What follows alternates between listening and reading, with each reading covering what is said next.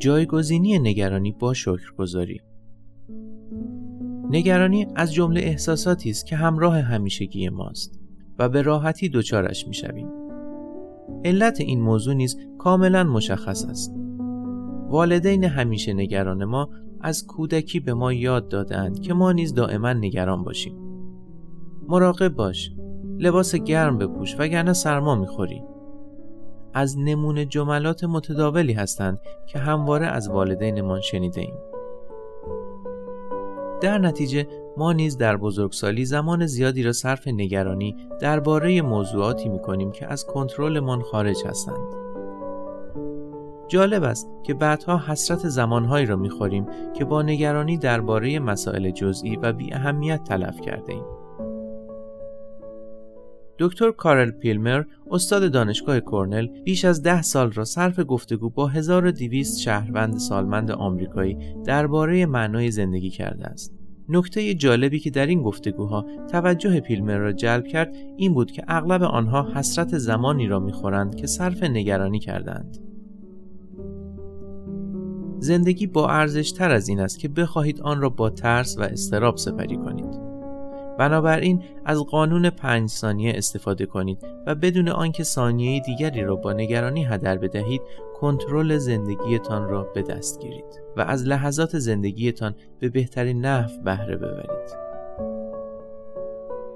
احوالتان را زیر نظر داشته باشید و لحظه ای که احساس می کنید نگرانی به ذهنتان رسوخ کرده است با آرامش از پنج تا یک بشمارید تا کنترلتان را بازیابید. در چنین لحظه ای از خود دو سوال بپرسید. در این لحظه قدردان چه چیزی هستم؟ می‌خواهم از این لحظه چه خاطری به یادگار داشته باشم؟ پاسخ به این سوالها تمرکزتان را از نگرانی به سمت جنبه های مثبت زندگیتان معطوف می کند. بخش های با ارزش و مهم زندگی که به خاطرشان شکرگزار هستید.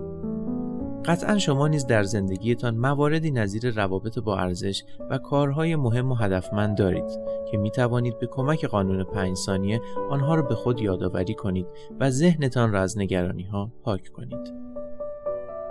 به یاد داشته باشید که در زندگی چیزهایی که به خاطرشان شکرگزار هستید از آنهایی که مسبب نگرانیتان هستند بیشترند.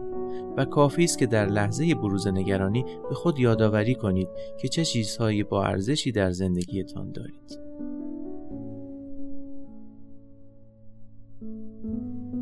سخن پایانی عادات، طرز فکر و ویژگی های شخصیتی شما قابل تغییر هستند.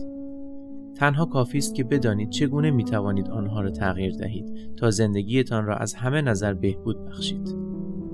قانون پنج ثانیه ابزاری ساده و در عین حال کارآمد است که به شما در فرایند تغییرتان کمک می کند.